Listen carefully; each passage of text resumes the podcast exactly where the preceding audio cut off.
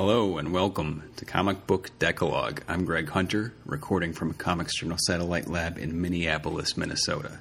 This podcast poses the same 10 questions to a different cartoonist each episode, and on purpose. There's a rumor online that this conceit started when I took the wrong notebook to an interview. It's not true. It's not funny. Ed Luce is our guest this installment. Ed earned an Ignatz nomination for Outstanding Artist this year alongside talents such as Emily Carroll and Jillian Tamaki. Earlier in the year, Fantagraphics Books released the first collected edition of Ed's long running, self published cult hit Wuvable Oaf, which the AV Club called delightful, heartwarming, hilarious, and occasionally raunchy. And it's true. This is a really singular book, and Ed does an awesome job of juxtaposing subcultures in a way you're not likely to find anywhere else. But before that, 2D Cloud, a publisher of MariNaomi, Anna Bongiovanni, and others, is closing in on the end of a Kickstarter for its fall collection of books, a Kickstarter that stops in the first hour of October 14th. I'm happy to bring you a brief interview about the campaign with the publishers, Raighne Hogan and Justin Skarhus. We spoke on October 4th. Now, I'm tempted to recuse myself here, so let me be transparent. I am rooting for this crew. It's a Twin Cities operation, and thus has a line to my heart, but additionally, 2D Cloud is just an example of what's right with comics these days an independent spirit, some really ambitious work, and, for a small publisher especially, work by many varieties of people. I'll let them tell you more.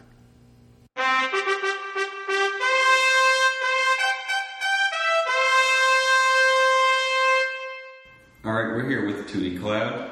You guys have heard of the figurative echo chamber that is the internet, but we're here recording in a literal echo chamber next to the 2D Cloud offices at Bone Shaker Books in Minneapolis. Uh, Raighne and Justin, can you both say something to Mike? Say your name so our listeners know who is speaking when. Uh, hi, this is Raighne. And this is Justin. All right, thank you.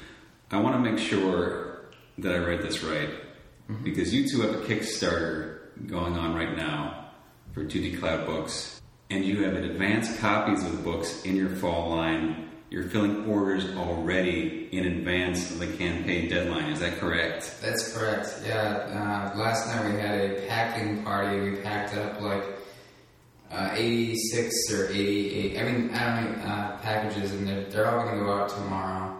It's kind of insane. Yeah, it's definitely a uh, bold move, I would say. I mean, I think we're confident enough that we're going to meet our goal, so there's not a lot of, I think, real risk. But I think anytime Other- you commit to something like that, I mean, you know, we're still we're not there yet, so Yeah. it could it could uh, to be an interesting little uh, series of events if it didn't come to Yeah. come to pass. But you know, I think I feel like our momentum is still steady enough that we'll we'll get there. But yeah, not definitely a, a common practice for Yeah, I don't know if I've Well, never it's heard of a Kickstarter ever, ever uh, having things shipped before it wrapped up. I think I'm not for. Sh- I don't know for sure that this is the first, but I've never heard of one. yeah. I, Have you heard from Kickstarter HQ No, I should the ask. decision? though. I should. I should ask. Uh, although maybe that'll like land us in hot water. Maybe they're like, you can't do that. They'll like close our campaign. You have to start an Indiegogo with about a five days to spare. Yeah, my kick because out the Kickstarter brass, right? yeah. So why a Kickstarter for 2D Cloud at this moment in time? Um, well, I think part of it uh, stems from like the way that we package our books. We package them via collections, and um, the last one that we did, um, we just ran kind of off our off our site, and um, that that did all right. But like, uh, I think Kickstarter is like an amazing platform. It has. Um, uh, I mean, it just has like everything that you would want in a platform. It's it's legit. It's uh, a lot of other labels like Fantagraphics have, have used it. Um, and but yeah, it has like marketing and pre-orders like baked in, and and uh, I just think it's an amazing platform. and I'm really excited that we have. Our, but I guess like as to why it's uh, well we need to become sustainable and. Uh, there's a lot of expenses uh, in publishing in general, but also like we uh, recently announced that we, with, with the Kickstarter, we hooked up with a consortium. So we have a distributor, and because of practices, it's more money is involved, and yeah, we just need. I think it's just we're kind of trying to close a gap, and we describe this a bit in the Kickstarter where um, the way payments work for um, distributors, there's a bit of a delay. Right. So we're kind of putting a lot of this like upfront capital to do this first season of books, but we won't see payment on that until six months later. So part of what we need to do to bridge that gap between this year and next is kind of do a little bit extra fundraising, things of that sort, just to um, help bridge that gap and get us there. So I think you know we're kind of at this really key transitional period for us, where we're going from kind of a smaller press that just you know distributes through um, people like Tony Shen and John Porcellino, and people like that, and going to a larger scale distributor. Um, but there's definitely growing growing pains as we've described it with that. So this is kind of part of our efforts to help bridge that gap.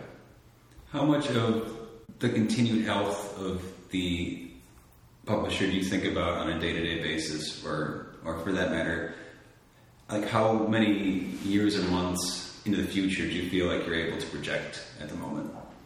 Um, I don't know. I mean, I guess like we have plans for the next couple of years, but it's like I mean, I don't know. Everything is contingent upon everything. But yeah, I mean, we definitely plan on being here for a long time. It's just uh, just a lot of work. Um, Yeah, I mean, I think regardless of how anything goes with you know our distributor and working with this, like we're going to continue to exist in one shape or form. You know, whether we continue to grow and expand, or we like okay, we're going to scale back in a few years, or I don't think we have any plans to do it at this point. We definitely want to grow and you know become more established, be able to put out you know work by authors we've worked with, and continue to work with new authors. So. Um, yeah, like Brandon said, we have a couple years worth of um, books planned at this point, um, but again, it's all kind of contingent on how things go. So there's definitely no absolutes when it comes to what we're doing, but um, I mean, we're going to continue to exist one way or another. Let's talk about the beginnings of the publisher for a second. Comics Journal editor Dan Nadel, in mentioning your Kickstarter, said he liked how the 2D Cloud brand is less important than the books. Uh, for example, he said, uh, I have no clue who owns it. yeah. He's met both. Now, as as someone who has the benefit of living in the same city as you guys, uh, I've thought of 2D Cloud differently. I think you have a pretty uh, legible, fun dynamic. You know, Justin, I think it's probably fair to say you were the softer spoken of the two. Yes. Raighne, uh, Raighne is Raighne is the Raighne is the face. I'm the guy in the background working on spreadsheets. the self-identified schemer. probably a bad, bad term to throw around while we're trying to raise funds for your Very scheming. So yeah. Uh, could you describe how you two met and then became to be co-publishers?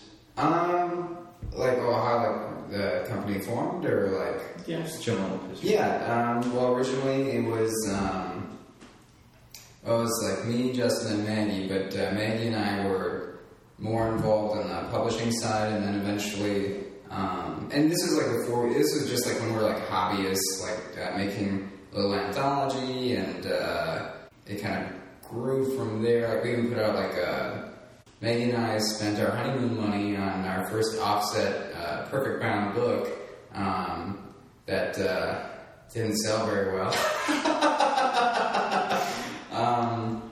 and that like uh, debuted at TCAF and MoCCA and um, in 2009. And uh, then like after a while, uh, Maggie was like, I just want to be an artist, and Justin, who had been helping out a bunch, like, and Justin's like my oldest friend, like, decided to step up, and uh, then we both kind of co-led it for a while, and um, yeah, it's Yeah, I mean, kind of titles responsibilities have shifted over the years. yeah, Yeah, but it definitely was initially Raighne and um, Maggie who were. And this is Maggie Umber, yeah, yeah. cartoonist.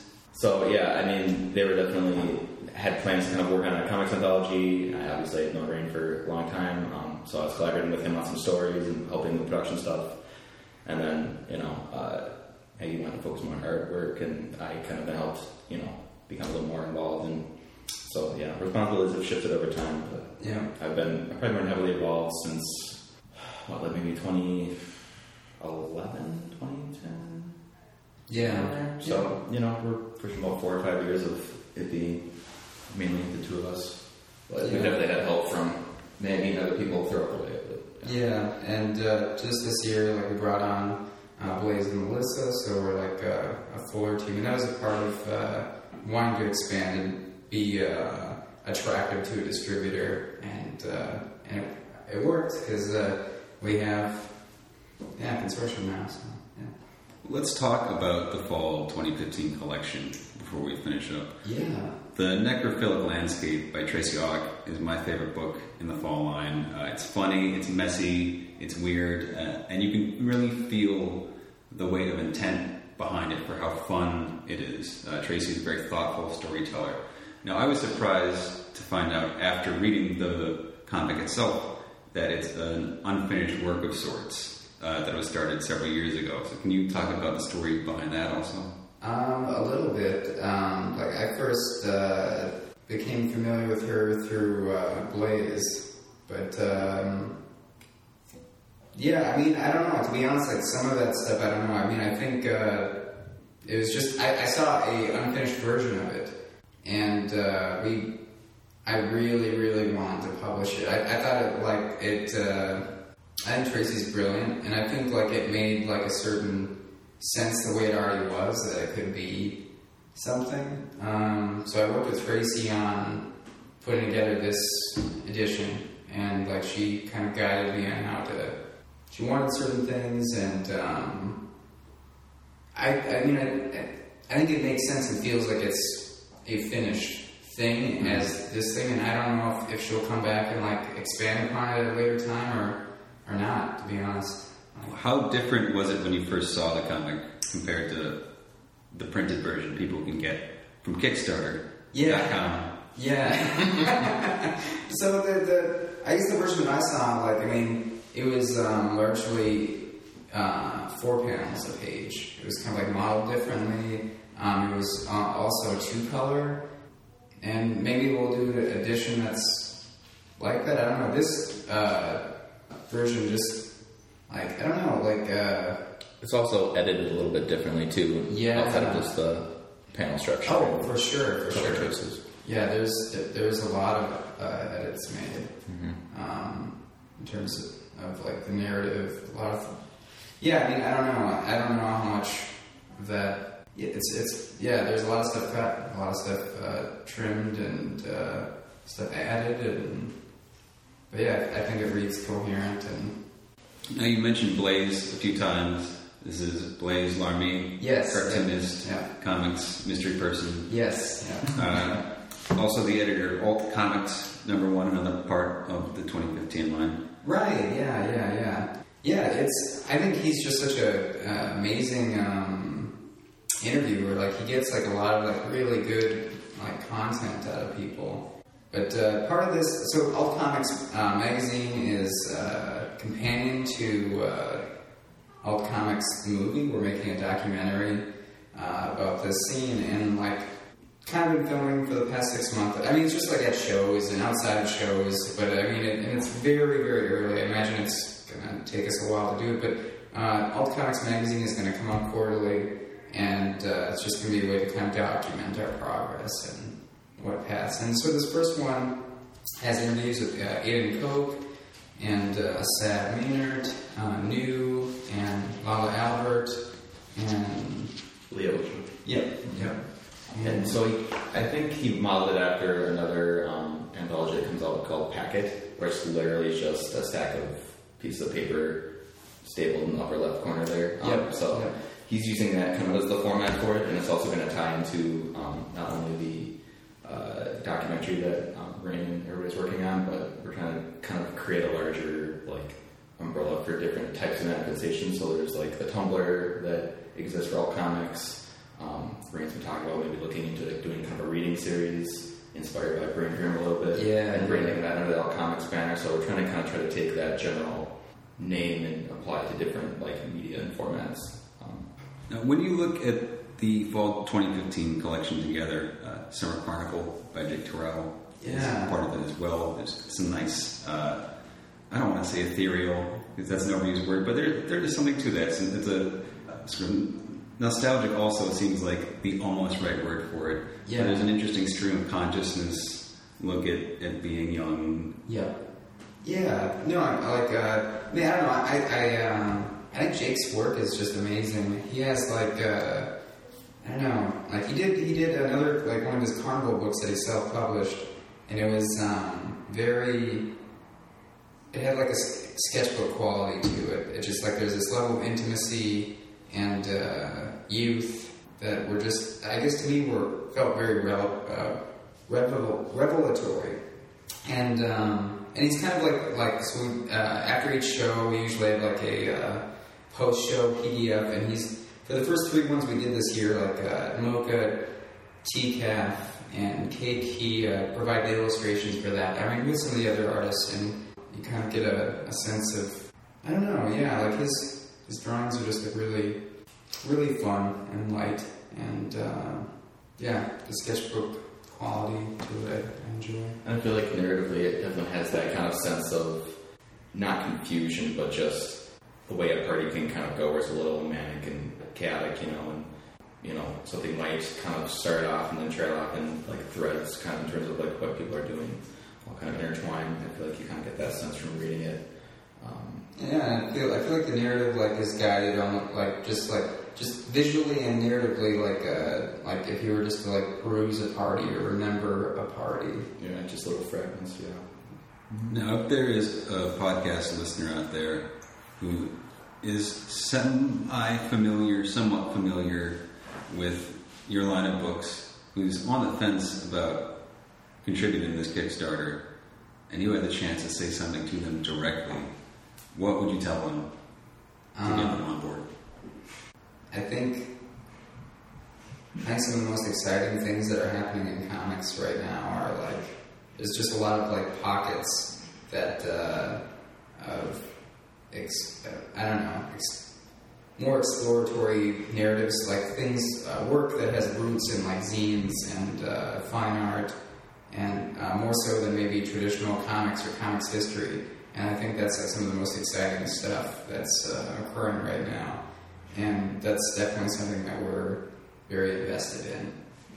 Um, Yeah, I mean, I'd say if someone who's potentially on the fence about supporting this Kickstarter, I mean, if you're a fan of our work and what we publish and you kind of like what we're doing, I mean, we're only going to continue to do, put out this kind of work and it's just going to become, I think, more risk taking to a certain extent. I think there's, you know, some books we have coming out next year, I think, that at the scale we're doing them have not been done before. So I think if you really like kind of the work we do, contributing to this Kickstarter will, you know, enable us to continue to do that. Um, I think we're definitely taking risks that some publishers of the size that we're becoming um, may not be as open to. Um, so I think if you like that just general approach to publishing, um, I think this is definitely really it's key that we make it through this Kickstarter so we can kind of continue at the scale we want to be. So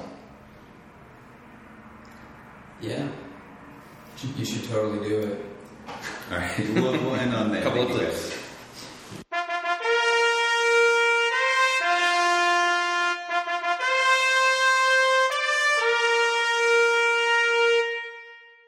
That again was Raighne and Justin from 2D Cloud. Their Kickstarter runs until the start of October 14th. Appropriately, we begin this next segment with some talk about how Ed Luce pays the bills. He's a great talker, and I think we had a great talk. This is Comic Book Decalogue, The Money Issue. Thank you, as always, for listening.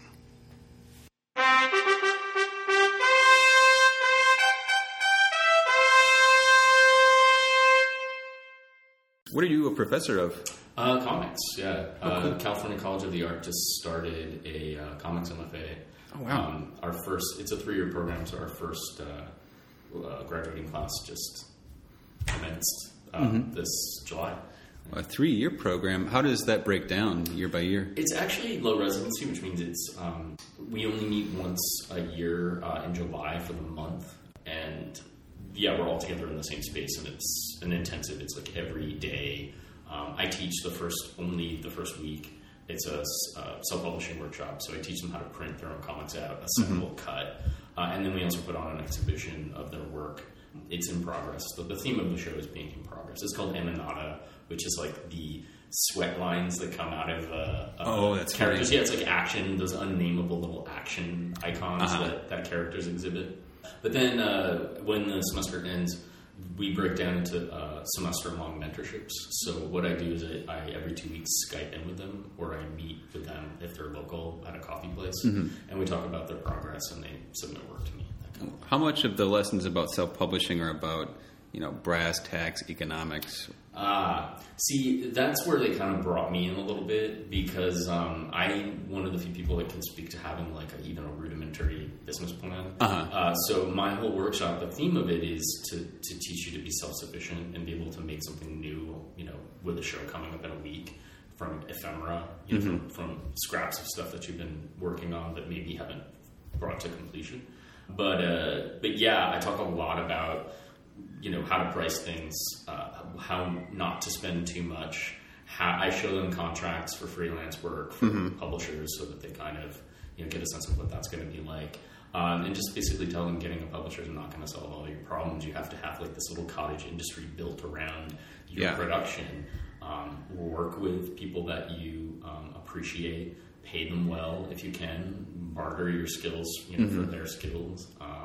And be diverse. You know, I talk about having things at different price points and all that stuff. Cool. That sounds like uh, something I imagine a lot of MFA programs sorely miss. Yeah, that was one of. I was very uh, like I urged the department chair to just be like, we have to talk about this. We have to cover it. And their last semester is largely about that, but it's more about how to put a pitch together, how to network a little bit, how to talk to a publisher, that kind of thing. But yeah, that I really when I get my hands on them, that's the only time we really. I talk. I say it's like we'll be grossly capitalistic Sure. for, for a week to talk about some of this because I just don't want people to get bitter. I mean, I think the the thing that the cliche about comics is that there's no money in it, and that um, yeah, don't don't expect anything financial out of it. Um, but the truth is, you just have to be a little smart about it. You, know, you have to really look at what's going on shows, go to shows. You know, I think increasingly with web comics, you know, coming to prevalence and you know that's a really beloved way to read comics for a whole generation. Um, but doing the shows and, and finding a way to monetize what you do, I think, is really important. Cool. Well, the premise of this podcast is I ask different cartoonists the same 10 questions Okay, cool. each episode. We're road testing the perfect comics interview. Mm-hmm. Uh, the first formal question is What's the last comic you finished reading? Oh gosh. Uh, I just read, it was new to me, and I don't want to butcher his name, but I just read it this morning, so let me consult. Sure. Um, yeah, mean Girls Club by uh, Ryan Heshka. Heshka.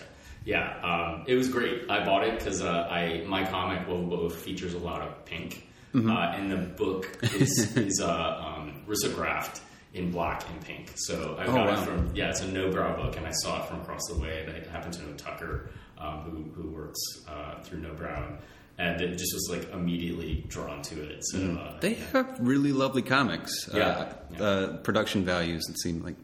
no, yeah, I mean it was beautiful. It, it had a little wraparound outside cover. It had um, end papers that were a beautiful pattern. A, a, a pattern. It was like a skull with women's hair, but I would have put that on my wall for wallpaper definitely. Uh, question number two What cartoonist doesn't get enough praise? Oh gosh, that's a hard one. Um, you know, lately, uh, and he's been the, the subject of conversation um, uh, at the the booth, the, the two booths that I'm at, being next to Fantagraphics. I think Tom Neely deserves a lot of credit for what he's doing with the humans at Image Comics. Um, it, he's, uh, you know, working with Keenan Keller as well. He, he deserves as much credit, and uh, Kristina Collantes, the uh, colorist, uh, they all working together. The three of them just produced this beautiful comic, and it's pretty much monthly.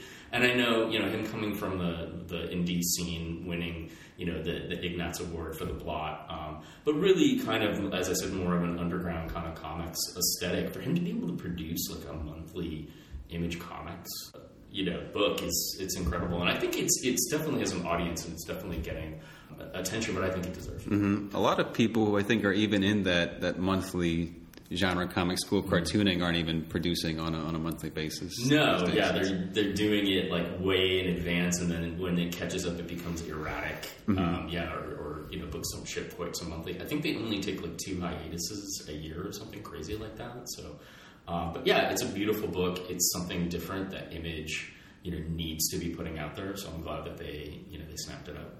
Uh, you mentioned before we started recording that you are uh, more or less still a, a Wednesday, Oh, you know, weekly comics goer, which is not something you would necessarily expect of a Fantagraphics cartoonist. Mm-hmm. Uh, so, what are the other books that keep you going to the comic shop each week? Yeah, that is kind of my dirty secret is that I do come from more of a, a Marvel DC background, at least as far as what I read. But no, lately, definitely, um, since I started making my own indie comic and I can't draw that way, um, I still buy of the, the Marvel. And, uh, I, sh- I don't really get DC books anymore. I hate to say it. The new 52 I tried.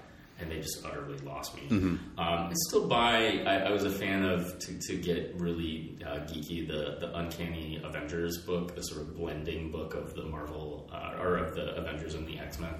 Um, I'm, I'm buying the Secret Wars stuff still, and some of the uh, the spin off titles. Uh, but largely, I am buying a lot of image stuff, you know, because again, that may be a, a level uh, above kind of what I'm doing. They're they're definitely a big, bigger publisher and still considered indie, but the production on those is is you know a, more like a Marvel or Sure. DC comic. But yeah, I've been I've been buying a lot of that. I, I like Bitch Planet a lot. Um, that keeps me going in there. What else have I been getting lately? Well, let's let's get in the weeds here Sure, for a sure, yeah, second. yeah. Um, a lot of smart people seem to like the work of Jonathan Hickman. Mm-hmm. Uh, Ta-Nehisi Coates likes Jonathan Hickman. I don't get it. What what is the appeal of a Jonathan Hickman comic? Yeah, you know, he's one of the reasons I did trend a little bit away from the main Avengers book for a while. Um, I think Rick Remender was doing the Uncanny Avengers, and he had a real love of the 90s, 80s, and 90s continuity, which I just wanted to see kind of come back. But yeah, Hickman, like, I, it, it is a little too, in its scale, it's a little too broad, and then um, slowly paced, and I was not a fan of. He's the one that, that trotted out the new universe characters again, right? Yeah, I kind of so. fused them into the Avengers. I never read that when I was a kid. Um, that even even as a, a preteen or a tween, I, I knew the, of the infamy of the, the new universe and didn't want to didn't want to sort of pick that up. But yeah, he I did stray a little bit. He did also Fantastic Four too, right? Which Right. is a hugely lauded run. Um, and I've never been a huge Fantastic Four fan, so I, I largely was not buying. I'm not buying Secret Wars for that. I'm more interested in seeing him hopefully fix the Marvel universe a little bit because I'm just like, please fix the X Men. I love the X Men. They were my favorite book, you know, in the 80s and 90s when I was really buying these things. And uh, when I saw they were bringing back all this old continuity, I was like, well, okay, clearly they're going to recombine it and put it back together again, and they're going to cherry pick some old school stuff and put it in with the new stuff. But I bought the first couple things, and I was just like, especially the Secret Wars main book that he's writing. Oh, this is just Game of Thrones glued onto the Marvel universe. So I'm, uh, yeah, I, I'm still buying it just to see how it all turns out, but uh, I'm not necessarily a big fan of that. Uh, the inverse of that question, or question three, what's the most widely loved comic you can't connect with? Oh gosh, uh, we were just talking a bit about uh, Saga and um, how I know that's universally loved. When it came out, I bought it. I was recommending it to my students because there was a there was a level of attention it was getting, um, and in terms of the story structure and the way. Um, that Fiona draws. Uh, it seemed, as I said, it was very accessible for some of my, my grad students uh, who are, were working on their first comic project. Um, but I have to say, I tapered off a little bit and stopped buying it in the late teens. Um, and it was not because necessarily there's a dip in quality or anything, but I guess it just wasn't fulfilling me the way that you know the the, the honeymoon phase of any new title. Uh-huh. You you want you, you start to have questions and, and they they get uh, you know good breaks in between issues. You know so that there's a cliffhanger that makes you want to buy more. And for some reason, I just sort of tapered off on it. Um, so yeah, that would be probably my, my thing now, where I am a bit mis- I'm, I'm actively mystified Sure. at its popularity. you know. It's funny. I think the level of praise maybe invites a backlash. Yeah, uh, you, you said universally praised, and I think to to a wide extent that's true. Although you were not the first cartoonist on this podcast to identify Saga as as the most widely loved comic Yeah. you can't connect with. Yeah, yeah. Uh, again, maybe to maybe the scope or uh, the number of characters that got added, or the characters that kind of died and went away, were some of my favorites. Um, so I did. I just sort of lost lost the thread for some reason. uh, to, to get into the weeds again, um, Walking Dead, uh, I know is a comic that is universally loved and, and, connected with, and ever since the TV show has come out, I think the readership for the book has kind of bled away a little bit. But I still buy that. I still yeah. have my subscription to that. I, I know that uh, in recent years, readers have felt really abused by that book, and, and there's been some monotony. It's been accused of some monotony, but I still buy it. I still talk to it while I read it. Uh-huh. It's, it's like a Hitchcock movie in that way. Like I, I talk to Rear Window when I watch it. So I talk to The Walking Dead when I'm reading it, um, especially when something really dramatic happens. So. Is is forward momentum still the the main appeal to that book? Would you say the zombie story that just keeps going? I think so. I mean, that is the mission statement for it, right? Robert Kirkman has mm-hmm. always said it's the zombie movie that doesn't end. That yeah. was the frustrating thing about all the Romero movies is that they end. Um, so I think you know I always do keep that in mind when when I'm reading and if there's a lull, there seems to be like a throwaway issue because I don't read it in trades. I, I picked it up uh, as a trade and maybe the first three that got me super into it, and then I started to buy the single issues after that. Um, but yeah, it's I think there's a certain masochistic quality to being a Walking Dead reader where uh-huh. you have to want that abuse from him, and you have to want to see your favorite characters sort of massacred every once in a while. Mm-hmm. So when it when it's slow, I know he's building to something like that. Sure. Question number four: You can send one comic back through time to yourself at age fourteen. Now, this comic can come from any era mm. in history. Maybe you weren't aware of it. Mm. Maybe it hadn't been published. But what is that comic and why?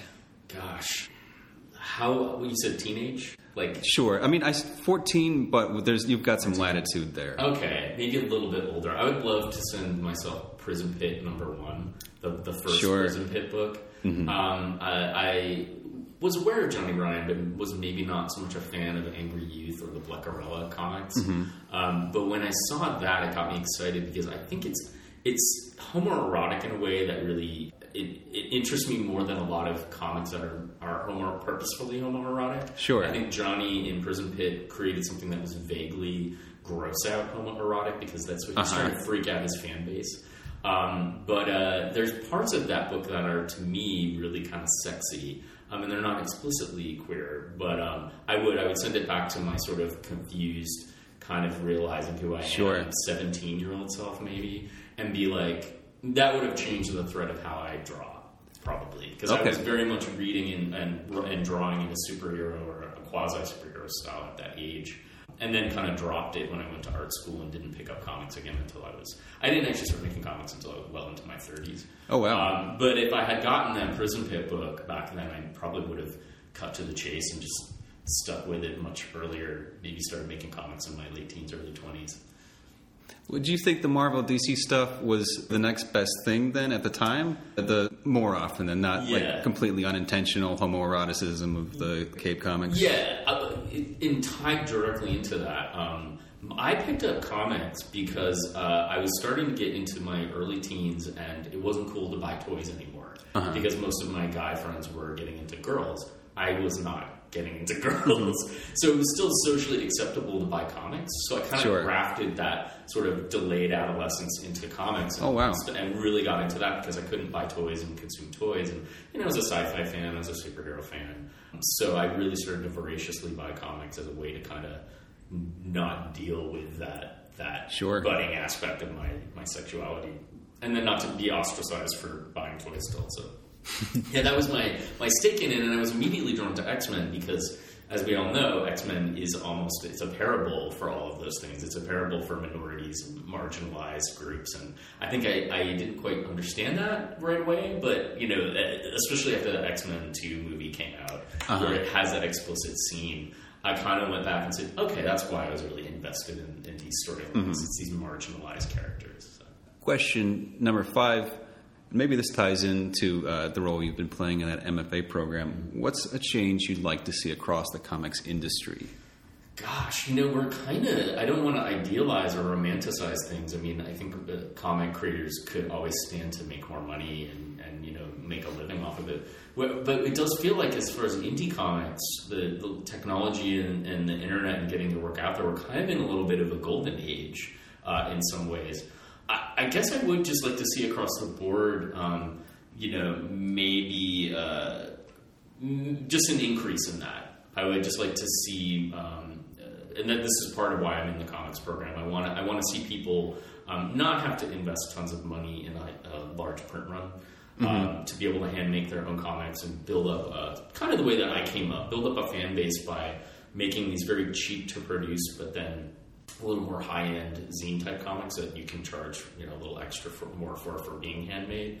Um, see people kind of climb up that way a little bit. It's exciting to see Patreon and Kickstarter be able to kind of liberate people um, from having to go the tr- traditional publisher route as well.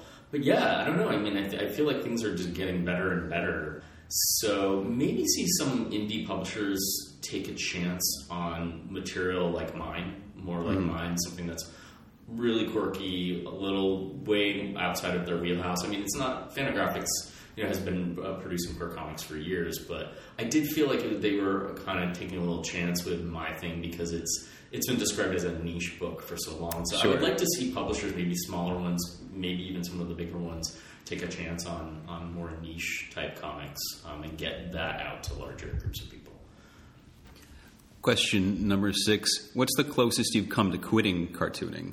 And you're an interesting case, I suppose, in this respect, in that you said you didn't start until you were into your 30s. Yeah, I, I since I started have really been on this railroad train, so I've never ever considered quitting. Yeah. Okay, I mean, well, let's let's uh, actually. I can do this. It's my podcast. Sure, we'll sure. swap that question out this time. Uh, what took you so long? What took me so long? That is, yeah, that is the the rub of it. I, you know, when I applied to uh, undergrad when I was eighteen, I wanted to be a graphic designer, and um, I was super into comics. I thought maybe graphic design would lead into making comics. I got into academia, and immediately that was. I could sense from the, the faculty in the program that that was hugely frowned upon, and I should not trying to parlay any kind of comics uh, work into what I was I was doing in that program. Um, instead, I, I, I sort of split the difference and became an illustration major. So a lot of my stuff looked kind of cartoony, but um, from there I went into grad school, and that's the next level of anti-comics kind of environment. It was a conceptual school, it was a theoretical school. I learned to be a painter, I learned to be an installation artist. Uh, and comics were then even pushed further aside when I became a teacher. And I saw in my students this desire to draw manga and kind of comic style stuff. And I had to tell them, no, draw this still life that I have put together for you. Um, so I beat that out of people for so long. It wasn't until I, I moved to San Francisco, and they do, uh, even though they don't have their own show anymore, um, they do have a vibrant comics culture there. I started to associate with a lot of comic artists. Um, in particular, I met, uh, I mentioned Tom Neely earlier. I met Tom Neely at APE, and um, really, we really hit it off. And uh, but yeah, I mean, I it, it, I think it's the environment. You have to live in an environment where um, it's sort of conducive and supportive to comics. So once I moved to San Francisco, I thought "Hmm, maybe I can do this. But I had taken a long, circuitous route to sort of get there. So that's that's why so late. Yeah.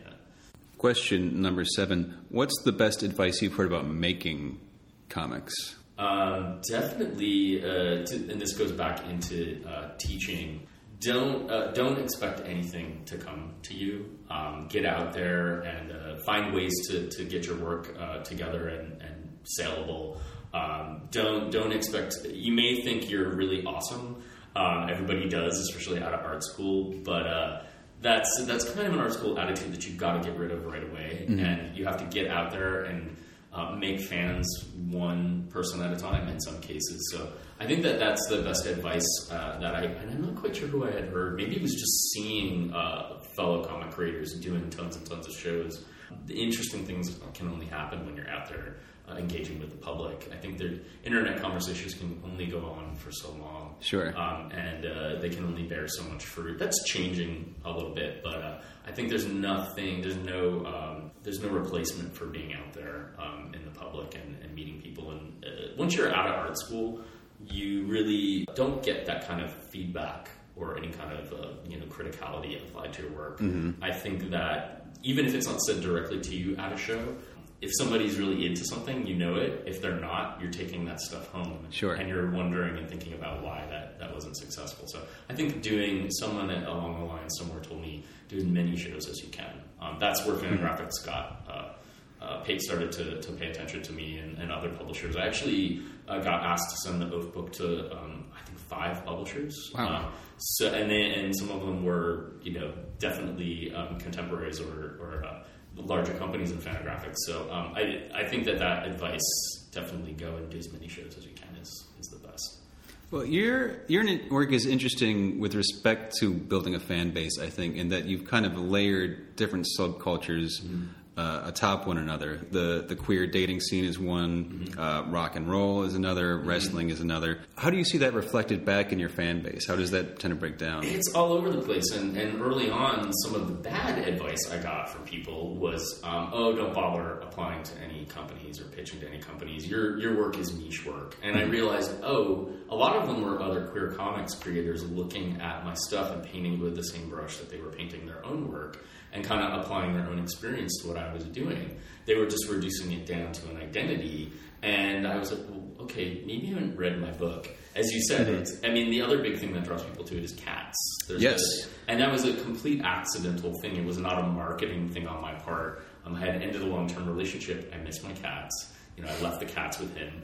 Uh, so uh, I they started creeping into the storyline, and then you know they just kind of exploded from there. So I do. I, I get at any given time at any shows, I get heavy metal dudes coming up. I get a lot of women. Um, I definitely get sort of the bear, you know, community um, coming up. They understand that it's a Valentine to them, so they you know, Uh-huh. are early adopters. And but increasingly, and this has happened a lot at especially shows like Emerald City, um, I would get uh, uh, someone coming up to me, a guy that I would read on a superficial level as maybe being a gay guy uh, having me signed, uh, you know, do a doodle and sign their book, and, and they would, I would say, who do you want me to sign it to? And he would say, oh, um, to me and my girlfriend, and the girlfriend would sort of emerge and be like, I love cats. So, yeah, I, I, it is. It's all over the place. It's really exciting, and when people do come to my booth, I've learned not to give them a spiel. I see what they pick up. I see what they ruminate on or, or glance at the longest, and then I start a conversation based on that. So,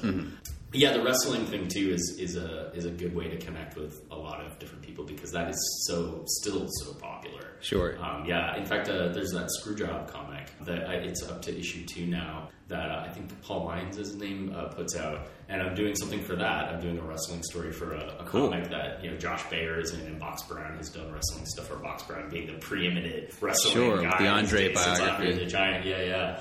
Um, so I, I love being able to do stories that cater to the specific little genre Mm-hmm. um, bits. All right. What's the worst decision you've made as a cartoonist? Question eight. Oh gosh. Okay, this is yeah. Um, I I early on realized my hand lettering uh, abilities were very poor. I hate my own handwriting. Um, so I decided I was going to use digital font. And uh, I got a lot of very early criticism from some of my fellow comic creators. Uh, why are you do, doing digital font? I like your art, but you got to do something about the digital. Um, I still wouldn't change that part, but some of the fonts I choose, I see in other places, and I cringe every Sure. single time because I can't change them now. Essentially, I choose a different font for every character, so they have a voice. That's that's not a obviously a unique concept, but uh, I decided early on that I would try and find really hand crafted looking fonts to at least make it not look like Comic Sans. you know? Sure. And uh, some of those fonts I chose were horrible, and I'm stuck with them for the, the duration of the now. So unless I change it, and I, maybe someone won't even notice or care, but uh, that is definitely one of the worst mistakes that I've made for sure. Uh, question number nine. What do your parents think of your work? Gosh, um, my parents are were never comics people. They certainly fostered, um, you know, my artistic ability. My dad had a burgeoning artistic talent when he was young, and his parents they kind of just said no. And you know, they took the pencil out of his hands when he was very young. Really? And he ended up, you know, going and, and pursuing, uh, you know, uh, you know, a nine to five type job and raising a family.